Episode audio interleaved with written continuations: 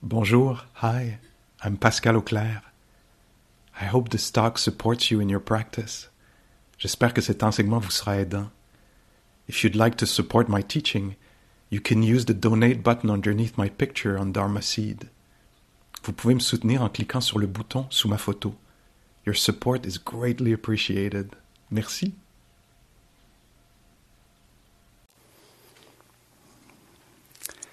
So I guess I have to um, report on the um, on the uh, earpiece putting no?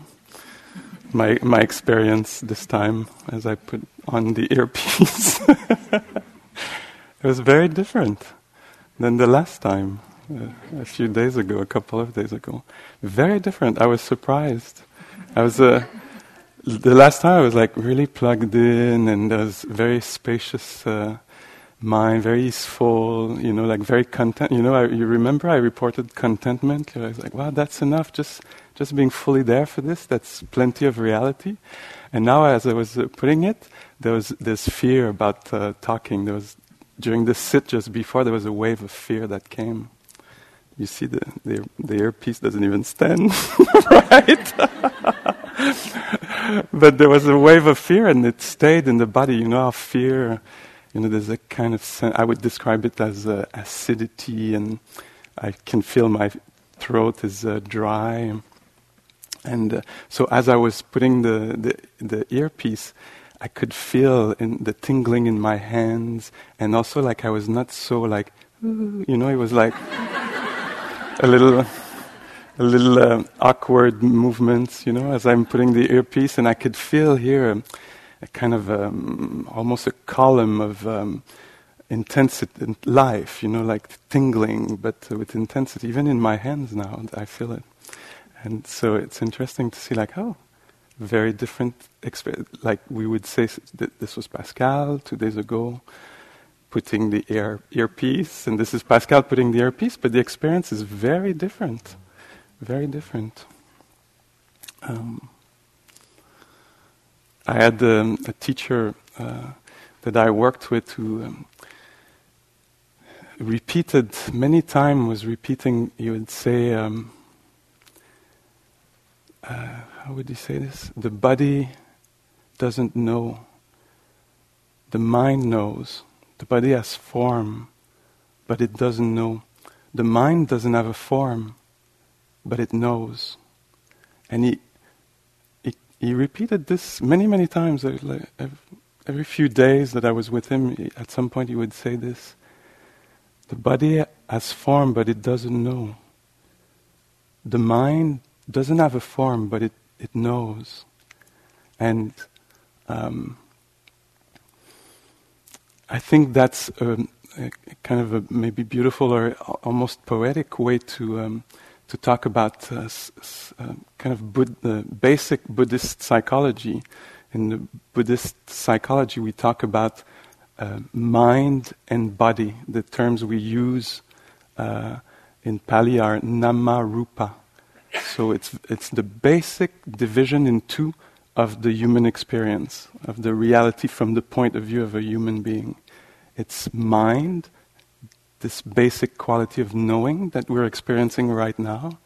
You know, you're in the middle of it. It's what knows and makes sense of what is said. It's what knows that sitting is happening. It what knows light. You know, and so the materiality and the mentality. That's the way that in Buddhism uh, reality is divided into like this. On this retreat, we wanted to explore the material material side, but you know, in this first um, uh, in this uh, in this utterance, in this way of presenting it from the, my uh, my teacher, the body has a form, but it doesn't know. The mind doesn't have a form, but it knows. You can see how there's a dance there huh? that they work together. Huh? There's a um, kind of a wedding there that happens, you know. And sometimes he would say yes, because if there was no mind, it would be just a corpse, you know. There would be materiality, there would be form, but it wouldn't know. Yeah. on this retreat, what we aim to do is look at that side of reality, the material side, the sensations, the sight, the seeing of color, form, the he- hearing of vibration. You know. Um, so we put, we try to put the accent on this, and how can that, putting a- attention on that aspect of reality, uh, bring freedom? That's what we uh, we're trying to look at, see. Yeah. And so uh, the material side the, is, uh, I think, also of the five senses the seeing, the hearing, but it takes the two. Sometimes, I don't know if it's uh, a good analogy, but sometimes this mind body, this dance together, sometimes it's a little bit like um, I think of um, the blind guiding the paralytic. Do you know this? You know, there's confu- the mind is confused and it's saying to the body to do that, and so the body starts doing that, it says that or it does that, and then it follows by regret in the mind, you know, and the body is all worked up because there's regret and there's agitation in the mind, and that's a lot of the our experience of life is like, oh my God, you know, like these two are doing the best they can, and it's a little bit of a mess around here, you know, creating havoc inside and outside. And and what we do as we come here is we try to. Uh, to cl- uh, clear up, you know, so so there's a better reading of the materiality, and the, the, we clear the mind also, so so we, they can really start to dance together, really, in the, sway and meet reality, you know, with some kind of flexibility rather than all this like that. Mm-hmm. So my teacher would say, the body has form, but it doesn't know. And and when we talk here, and we've been talking so much about the body, the body this, and the body that, and the body that, and at some point I, w- I was thinking the way we use this word body, it almost seems like it's referring to something solid and permanent and the body your body this is your body this is my body you know and and i was like but when you calm down when you get attentive what is the experience actually? The experience is the experience of a there's no body there's no name. It should be more of a verb kind of thing. Because you know like when i say putting the earpiece is an experience of ease and contentment and and pleasantness and putting the earpiece 48 hours or so after is an experience of awkwardness and tingling and intensity and you know the contraction that comes with fear. And this is what we call the body pascal's body two days ago and pascal's body now when it's uh, it's not it's so changing all the time so as we calmed down this week here and paid attention maybe we started to discover this our idea of the body being one form that doesn't change or very little over time, we discover that it's actually constantly changing. It's a constant river of, you know, the body is what in a moment it's a hearing of a sound, the next moment it's the sensation in the knee that has, has intensity. It's a constant river. I remember one time on a retreat on the East Coast, lots of snow uh, cold, very cold day. I was walking back, I had gone on a walk. I was going back to the center and being very attentive. I had been very attentive for a few days, and on that walk, very attentive. And feeling the body walking, and feeling the cold, feeling whatever I was feeling, you know, and sometimes the brightness of the sky, you know, the. And at some point, there came this huge. Um, uh, up the hill appeared with noise and color and appears this huge um, school bus. But now, there's at this, right there on that street, there's no sidewalk. There's just a huge. Um, I should know about this, being from Canada, the name of Bande Neige, Marie Michel. Snowbank, thank you. I have my lovely assistant here. Marie Michel is a, a, friend from Montreal, good friend.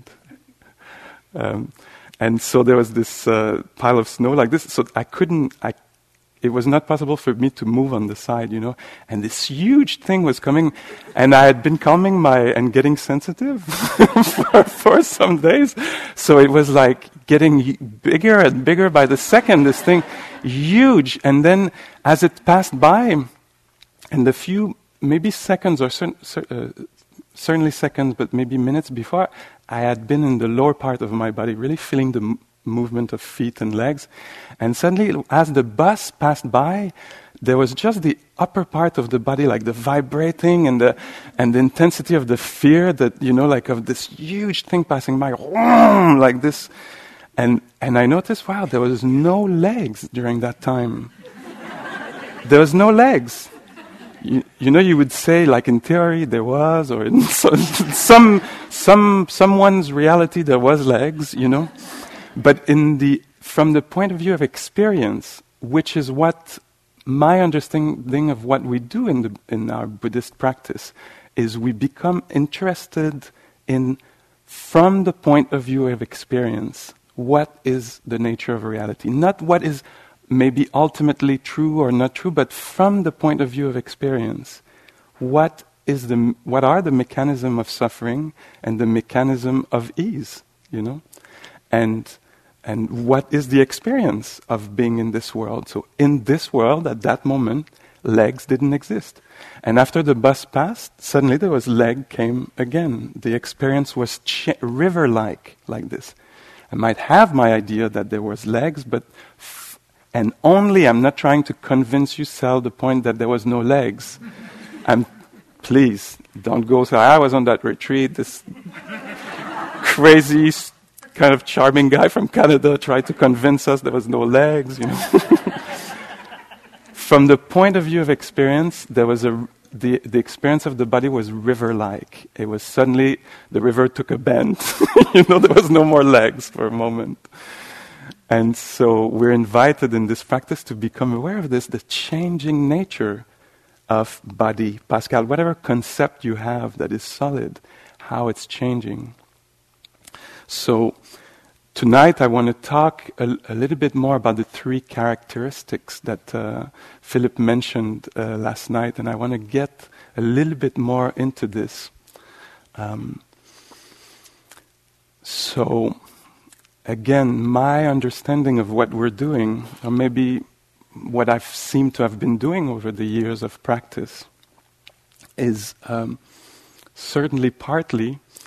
Um, going from being fascinated or attentive, maybe just attentive to sp- the specific characteristics of phenomenon or object or th- experience, the specifics.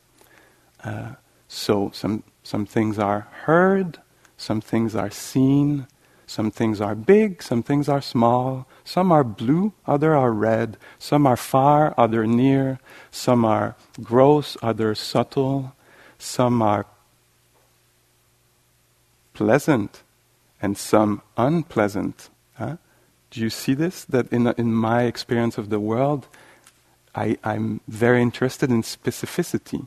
A lot around pleasant and unpleasant because I want more of this, I don't want more of that. Yeah? So, being caught in this, you know, like I'm going on the street. I remember going on the street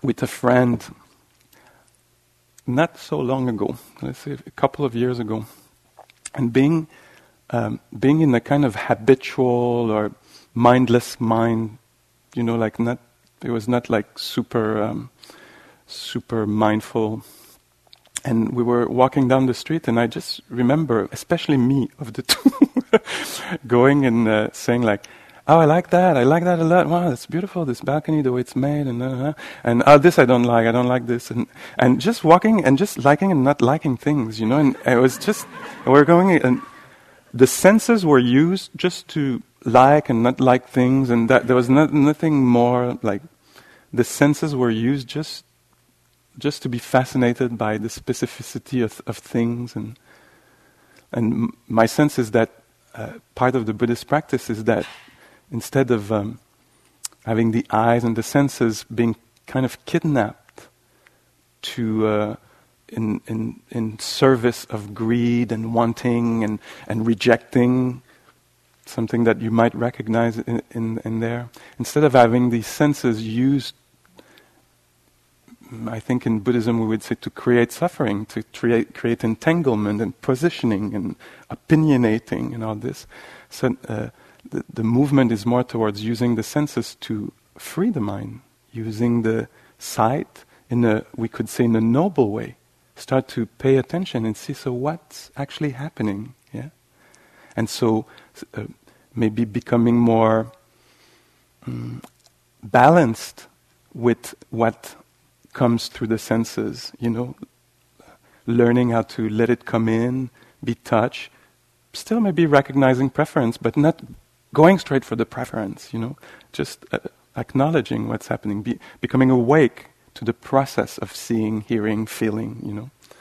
Um, do, are you following me a bit here? Yeah? Okay. So, and more than that, moving from the specific characteristics of things when we get quiet and the attention refines, moving towards seeing their universal characteristics what they all have in common. Yeah? And so many of you, you will know what um, these characteristics, and they were mentioned yesterday, and you know, if, if, you have some practice, you've heard about this, but it's good to uh, revisit this because that's so much the, fa- the nature of reality, the fabric of our life, life is, and so hidden from our fascination with specificity these characteristics are hidden all the time. And them being hidden, when suddenly they just reveal what was there the whole time, but it becomes apparent suddenly, we're in shock. So, the first characteristic is the characteristics of, of impermanence. And we kind of know this intellectually. Yeah, everything comes, everything goes. But there's a deeper way that we don't seem to get it.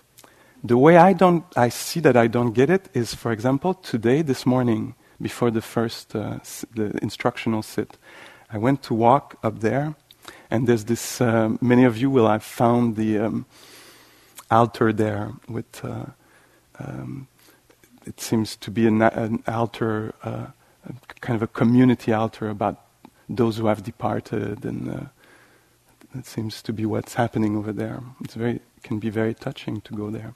So I, have been there many times. I was just walking through to go on, on on the path, and I looked at the Kuan Yin that is a little bit further there, and there was a picture of a young man with a rock on, on it, and I just lifted the rock and looked. And as I saw the picture of the young man, knowing what this place is about, I, I understood right away this person doesn't exist anymore. And then there was a little writing confirming this.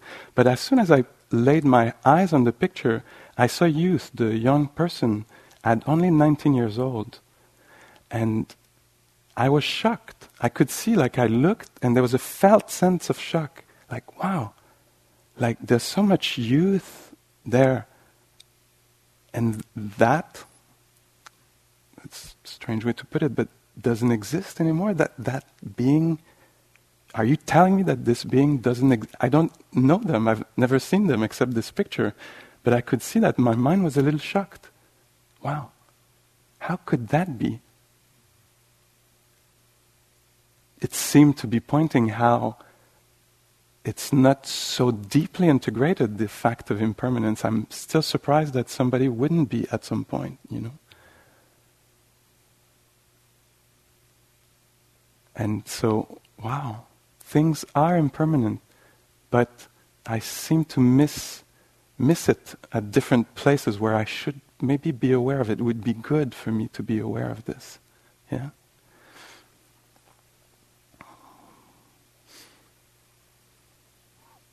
And so here we start to see this as we calm down. We start to see how things appear and disappear.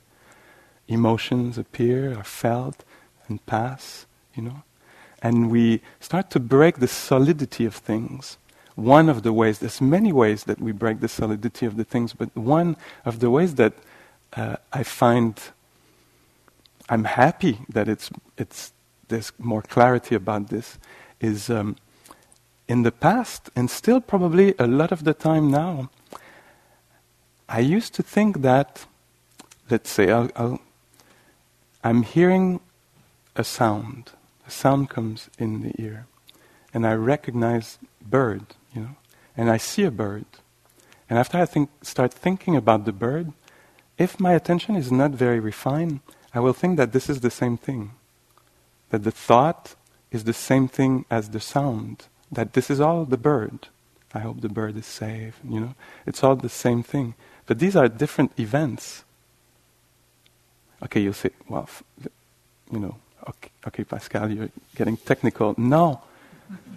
because, no, no, no, no, no. no, because one of, uh, one of uh, I think it's Joseph who says that, or maybe he heard it from another wise being. But anyway, there's this thing that we've heard many of us many times is like the thoughts of your mother are not your mother. And we we get mixed a lot of the time.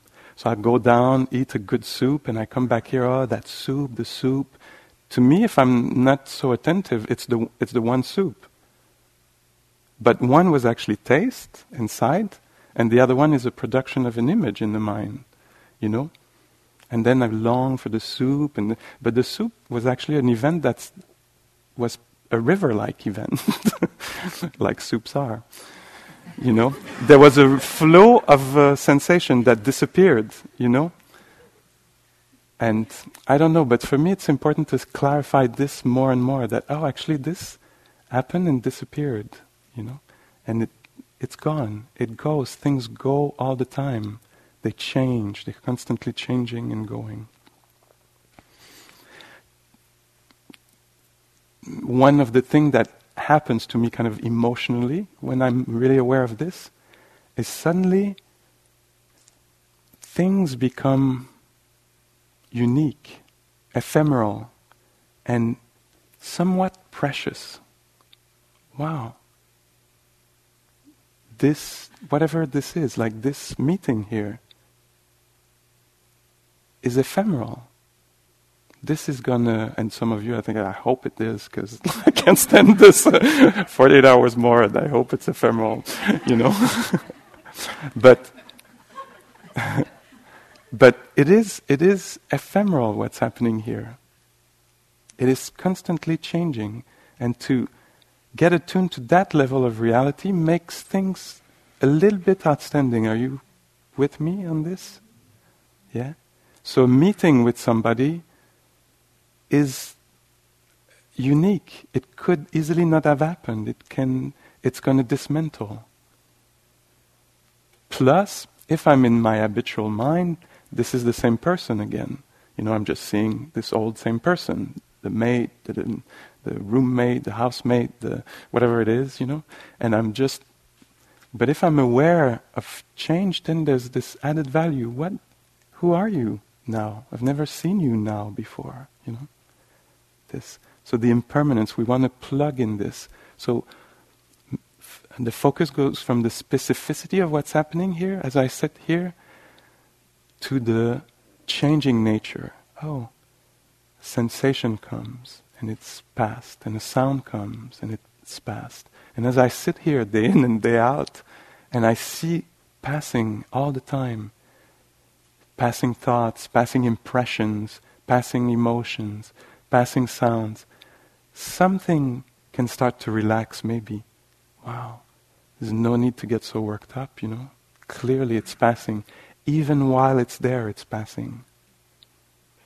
When my mind gets really quiet, I like to see the river nature of sight. Like if I look at the bell and my mind is quiet enough, I'll see that what I think is a solid bell that doesn't move, and you're like, okay, that's the place where there's no constant disappearance. Well, if you put your attention on seeing, not on the bell, but on seeing, there's a river of seeing. Seeing keeps happening. Do you see what I mean? As I look even at, or at the floor, the seeing has to happen again, otherwise it, dis- it disappears. You know, in time, I, I see the floor, and I see the floor, and I see the floor. There's a river of seeing that is happening. So that's even, I think, more refined way to see this. Wow. Even what doesn't move from the point of view of experience is flowing by. The m- present moment constantly disappearing. Don't try to catch the present moment. It's it's in its nature to be flowing, to disappear. And here's another one, and another one al- already. Yeah. So in our attention, we become, we start to see this. It's not so important that it's heard, or seen, or pleasant or unpleasant, or this or that. You know, it's definitely passing, passing. Another characteristic that we start opening uh, to is the um, the characteristic of dukkha. Dukkha is from the best way I have to translate this is the incapacity that things have to satisfy deeply. This one, I love to talk about it because there's something. It's intriguing how, okay, so you're telling me that nothing is satisfying and that is supposed to be freeing and going towards happiness. Can you develop a little bit? it's not clear. the link is not clear. Things being impermanent, passing, maybe just for that reason, they cannot provide lasting satisfaction because they're ephemeral, they're passing. It's in their nature to pass. Yeah? And so anything that, you, that we experience, uh, it says in this teaching, and you have to f- uh, check it out for yourself, it says that nothing that will be heard, seen, touch or t- touching us, or not, nothing will bring a complete freedom or complete satisfaction. It's not in its nature to do that. It just it, it's not it's it's not in its function. It doesn't do that. Why do I like to talk about this? Because for me it's it's very real and it helps me align with reality. Because I'm constantly being fooled, constantly being deluded. This, when I get this, it's really going to satisfy me when I get finally get this relationship, job, whatever, to get to the dinner tonight with these friends, you know, it's really going to be satisfying. Well, no, it doesn't have that capacity. It can be pleasant, it can be the right thing to do, it can, it can be many things, but it doesn't have the capacity to deeply satisfy. That is amazing to me. I want to know if, it, if it's true, I want to know that. Because that's how I will find freedom. I will let go of false expectation. But I really thought when I said yes in front of the priest, you know, but I really thought when you, you know, and no, because it can't, you know. It's not a reason not, not to do things and not to get engaged in the world, but it's good to go in, going knowingly, with, uh, knowing whatever the word would be, wisely, you know, knowing, oh, it's not because it's, it's changing all the time, it's fluctuating, it's unstable, things are unstable. You eat one thing one time, it's amazing. I think Philip was referring to something like this yesterday. And okay, that's it. I found my ice cream flavor. After 46 years of looking, I have found it. You go next week, suddenly because of the meeting you had just before and or what you ate earlier or the mood you're in you're like well yeah somewhat you know. It's still the same recipe but things are changing all the time you know and it cannot even provide yeah. In this way it's un- reality is unstable shaky and uh, and so we know this from, uh, there's, uh, maybe I'll take a few minutes to talk about the three, we divide often dukkha, unsatisfactoriness, in three, into three types. The dukkha dukkha, that is really easy to, um, to, to know. We all know it really well. It's all the things that we don't like, that are difficult to be with. They're clearly not satisfying. You know, when you say that, this is clearly dukkha dukkha. you know, it's clearly not satisfying. You know, that pain here is clearly not satisfying. Okay, I agree that that all these things being felt and heard, some sounds, you know, are clearly not satisfying. We we know that. Yeah. Do you? Okay. I have to say that I I knew I I tried to avoid it, but the mind being having a life of its own. I'm going to say this.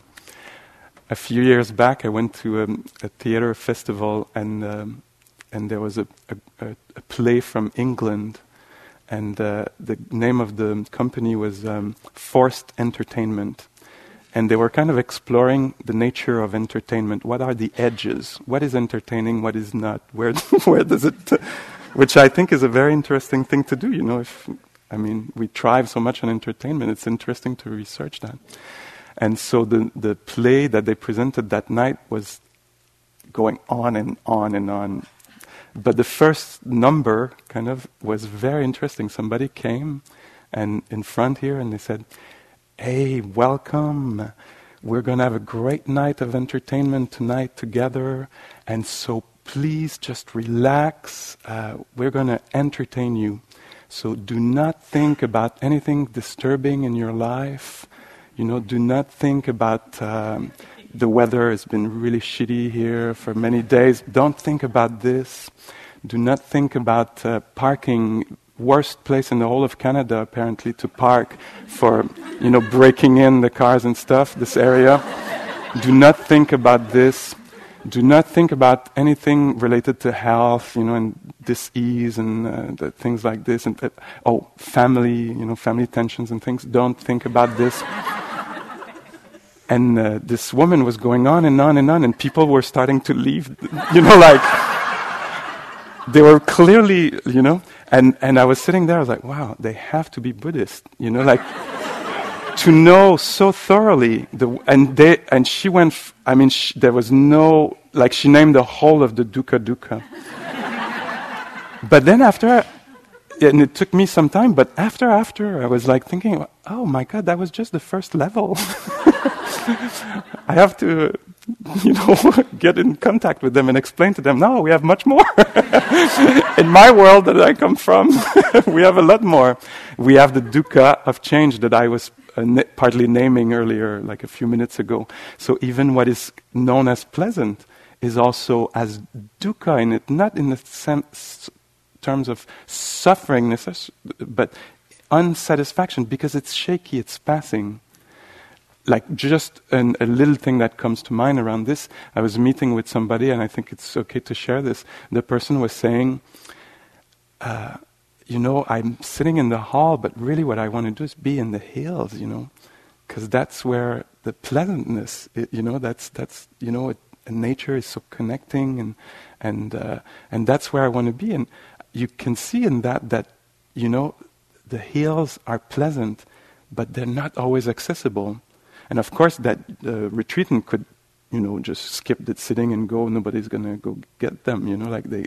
But still, you know, like there's an, you know, trying to do something here. So I'm trying to do it also, but you know, so it, s- suddenly the pleasantness of the hills is not accessible because I want to really commit to what I'm doing, and you know, but it escapes, you know, like it's pleasant, but I don't. So it, now it builds a kind of there's a frustration factor that comes, you know, because it's there, it should be available, but it's not really because I really want to do this, you know, and so the relationship with the pleasant becomes, you know, and if you go and you enjoy it, and you come back, then it's gone, you know, and and so there's this this, um, and it doesn't mean there's no uh, gratification and enjoyment. There is, you know, it's not trying to annihilate that.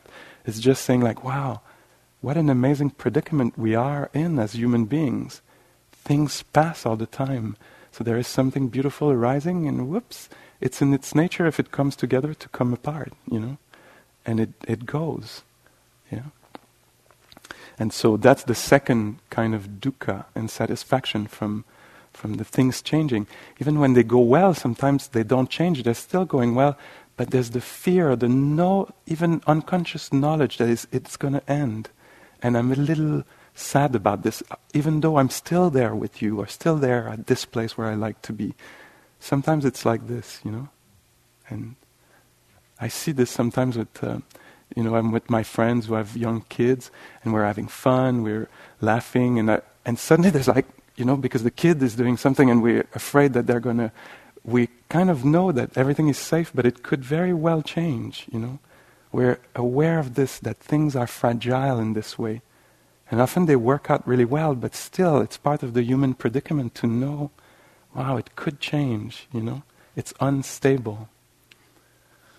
The last bit of uh, the third part, can you take more, dukkha? the last part is, is about this, about what is conditional, what comes because of conditions, has the nature to undo, and so it's it's it has it has the, some complications in it, you know, and um, maybe I'll just talk about just the body, you know, like here having five senses. It's not so much about uh, it's having five senses. I think I was saying this in the metta practice. It means we have five doors always open. In Buddhism, there's six. There's even the mind is considered a door. So being in the middle of a, a being a sensitive being is a predicament because there's this when this body's formed, you know, it comes together, appear. You don't choose it so much. You don't choose the form. You don't choose the feelings it has all the time. You maybe can help in some ways, but you don't have control. Yeah. And so the things are, uh, we don't have control over things. So we don't have control over what comes through the ears, what comes through the mind, what comes, what sensations come, you know. And so when we sit here, we become aware of this. We, we call this the sankhara dukkha. That's the word that we use in Pali for it. Like having a body, we say that that kind of dukkha will be hidden by movement you move all day, we're moving, moving, so we don't feel the difficulty of having a body. But sit here 30 minutes, it's going to become apparent that having bones is a difficult situation to be, to be in, you know. Having a butt is a difficult situation to be in, on, you know, having, being made of elements, of weight, and it's not an easy situation to be in. The, the, the, the noble work that we're doing is actually r- realizing this, be- coming to terms with this. Oh, it's like this. It's like this. Can I bring acceptance to this? Not avoid, not, you know, and see, oh yeah, that's how it is. Things change. Oh, that's why it is. Sometimes I'm caught. Uh, the Buddha, in this description of dukkha, would say, we're often separated from what we want. We're often stuck with what we don't want. You know, we come in contact with what we don't want. That's the nature of reality. I like to talk about this because then I can align. Oh, it's it's not me. It's not the other. Maybe it, maybe it's the nature of reality that sometimes things don't turn out as I want them. They are suddenly unpleasant, or it's the nature of reality that they do change, or it's the nature of reality that it's not perfectly comfortable to be in this being, in this body and mind, you know. And if I can have that knowledge and bring a wise response to it, an appropriate response, then it says that I can actually experience freedom. A freedom of somebody who can be in the middle of the reality that they find themselves in, you know. Being able to engage, not resenting, not being disappointed, that's not what I expected of you, life. You know? Wow, this is what's happening. Um,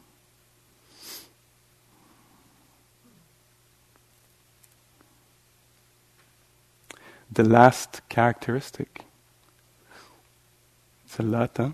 So the impermanence, the unsatisfactory nature of events and phenomena and things and and then the other thing is very profound teaching.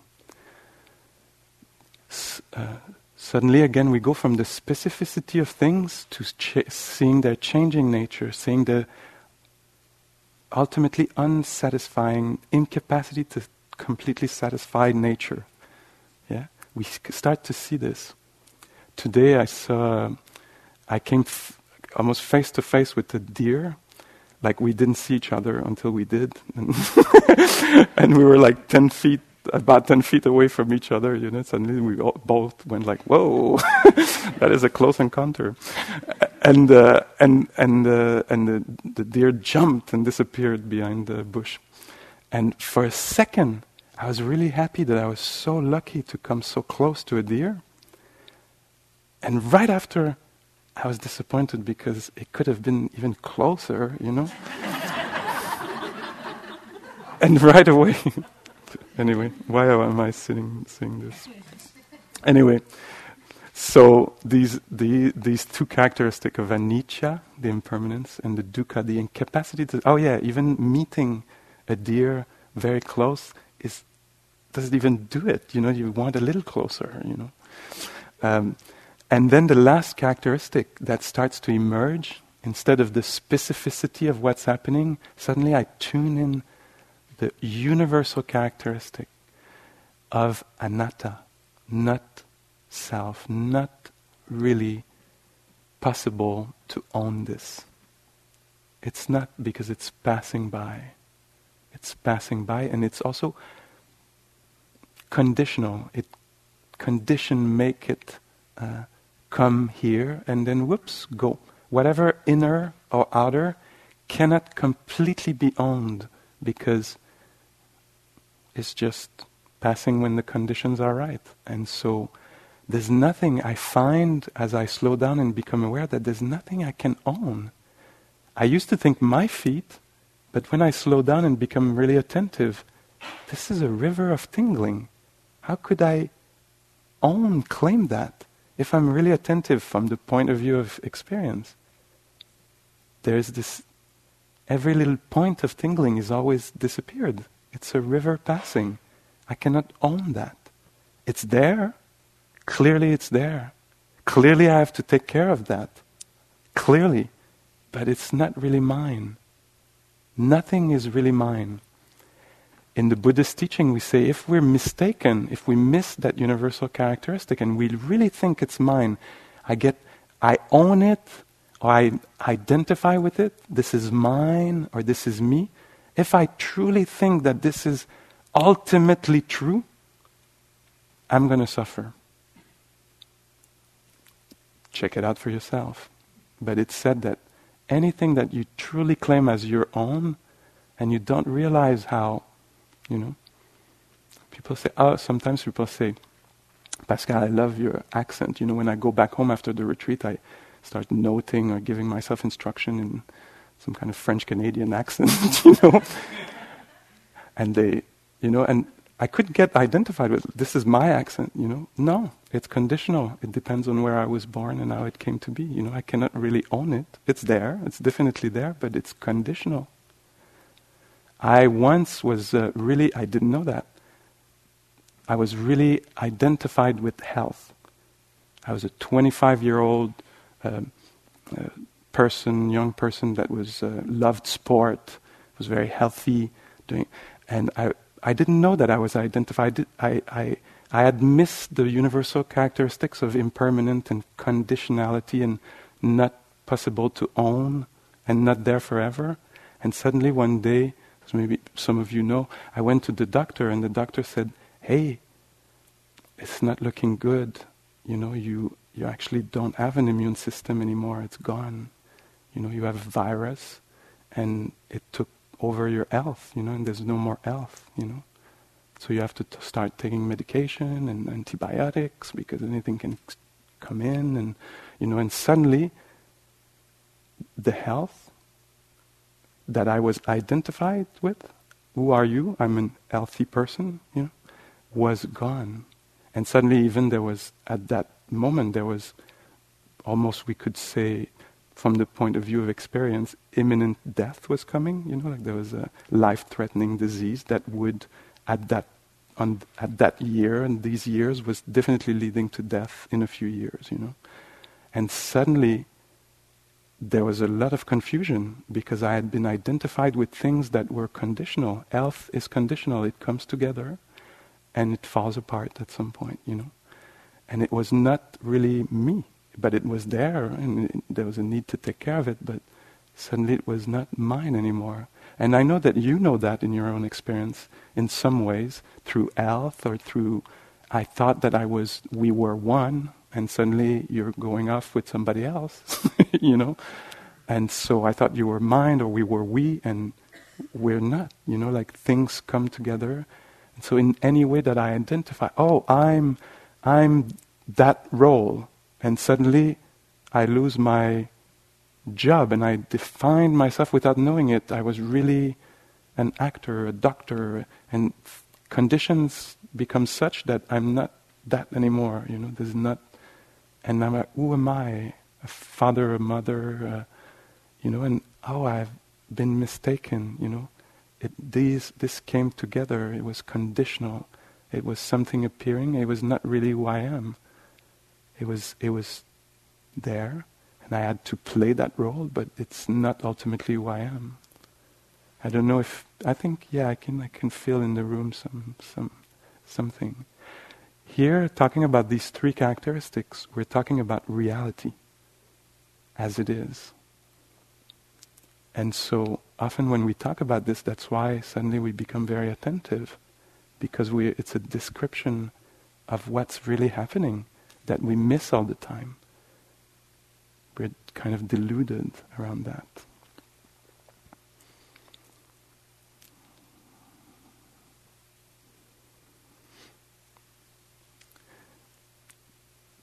In the work around the four elements, uh, you could read. I think I think it's the Buddha, and I'm going to paraphrase like I always do.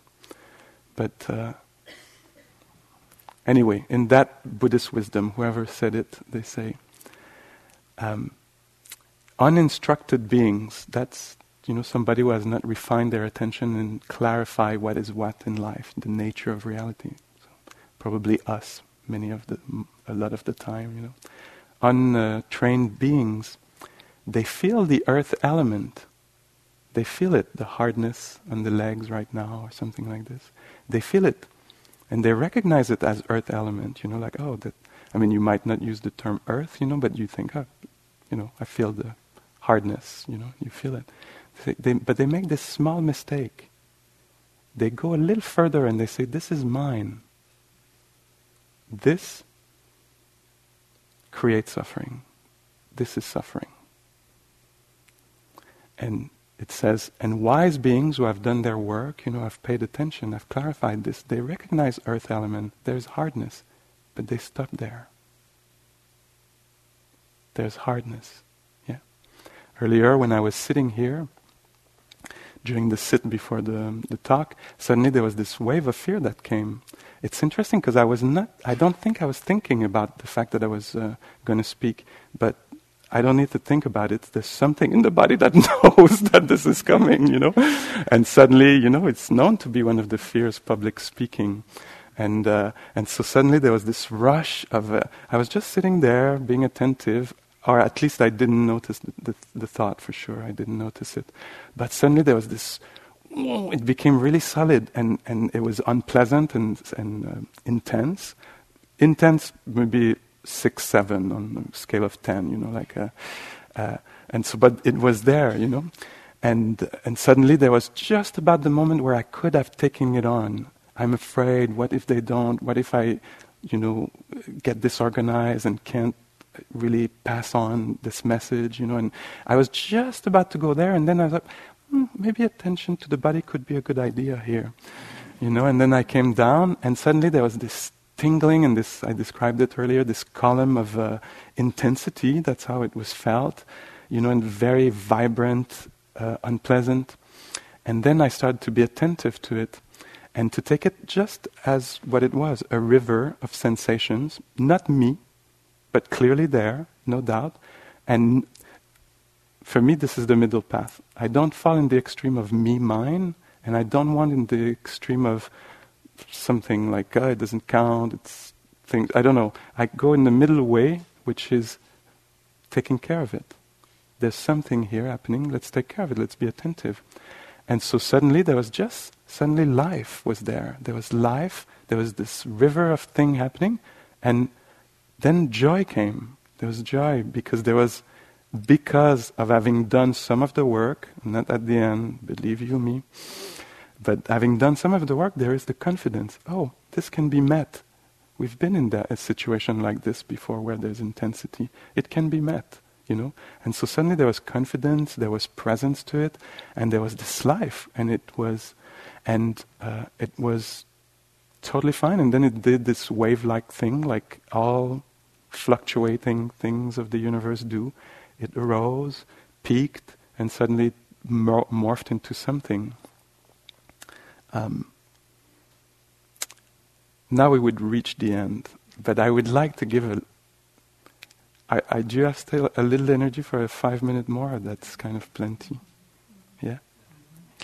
Just because it's interesting, the, in the work around the elements, uh, one of the teaching is that they they they have cause dif- different cause, and there are not many causes. There's four causes that cause the elements. The elements being the, you know, the spaciousness, air quality, the lightness that you feel, or the heaviness that you feel. And in this teaching, it says it comes from food, nutriments, or nutriments from the sun. You know, we are the materiality that we experience. It comes from food that is digested and becomes this form, and the fire, the fire of the sun or the fire of the digestion. And these two, very interesting. And I'm going to finish with this. It comes from consciousness, or from you could say intention tonight. So, the, I want to say this just because the color of your mind will create an experience of the body. Have we not seen this this week? Fear arises in the mind, suddenly column of intensity here and tingling, and awkward putting of earpiece. you know? So the experience of the body comes from the coloring of consciousness. You sit here, there's suddenly the mind gets quiet, and attentive, and whoops, there's a something that was there pressing on the heart is relieved, you know, or or lightness is experienced, yeah. Or intention being the fourth one is I have an intention to come on retreat, so don't be surprised if there is pain on the butt because there was an intention to come here, you know. So there was something mind. The mind said, let's go on retreat. So now you have this experience of the body, of a body sitting on a cushion, you know. So our intention create form. It creates form. I want to, there's an intention to boil water. At some point, water will boil. You know, so it's the mind, that's the dance that I started with, you know. The, the mind has an intention, you know. I have the intention to hurt. Suddenly I'm sitting here and why is there so much agitation and I can't meditate? You know, I'm busy justifying or uh, remorsing, or, you know, there was an intention. And so in this practice, we become aware of the quality of the intention, which one are liberating and which one are entangling. Yeah? We become aware of the quality of consciousness, which consciousness is entangling and which is liberating. And being attentive is the first wholesome way to actually tend towards what is liberating. Being attentive, I can notice, oh, not helpful, not, I can release that resentment and try to, you know, maybe bring a little forgiveness or intend in that way. Oh, it does bring a little ease, you know. Um, and none of this is ours, really. But we do take care of it. So, okay, I think that's enough words uh, for this evening. So let's just take a moment and uh, see if we can notice uh, specificity or universality.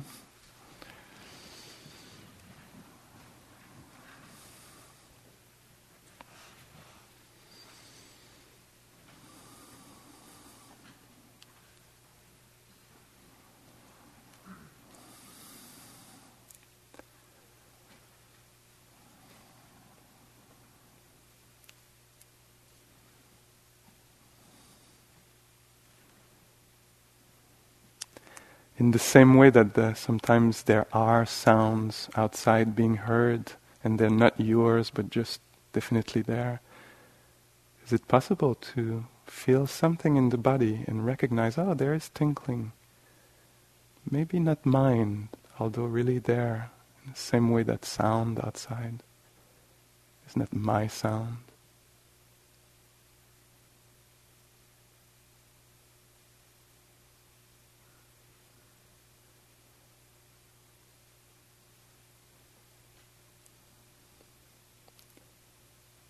And a care for what's happening, not abandoning, not caring for what's happening, but giving it back its freedom to be the universe manifesting.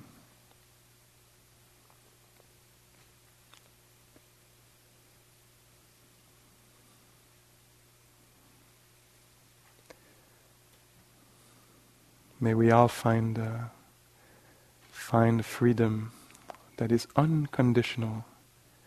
May we all feel freedom in the midst of the elements, what, however they show up.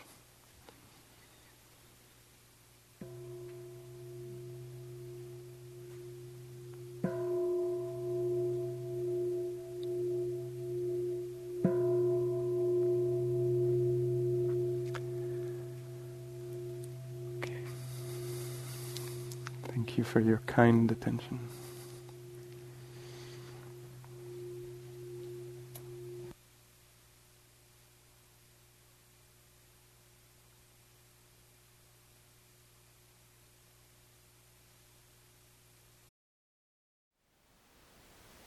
Thank you for listening.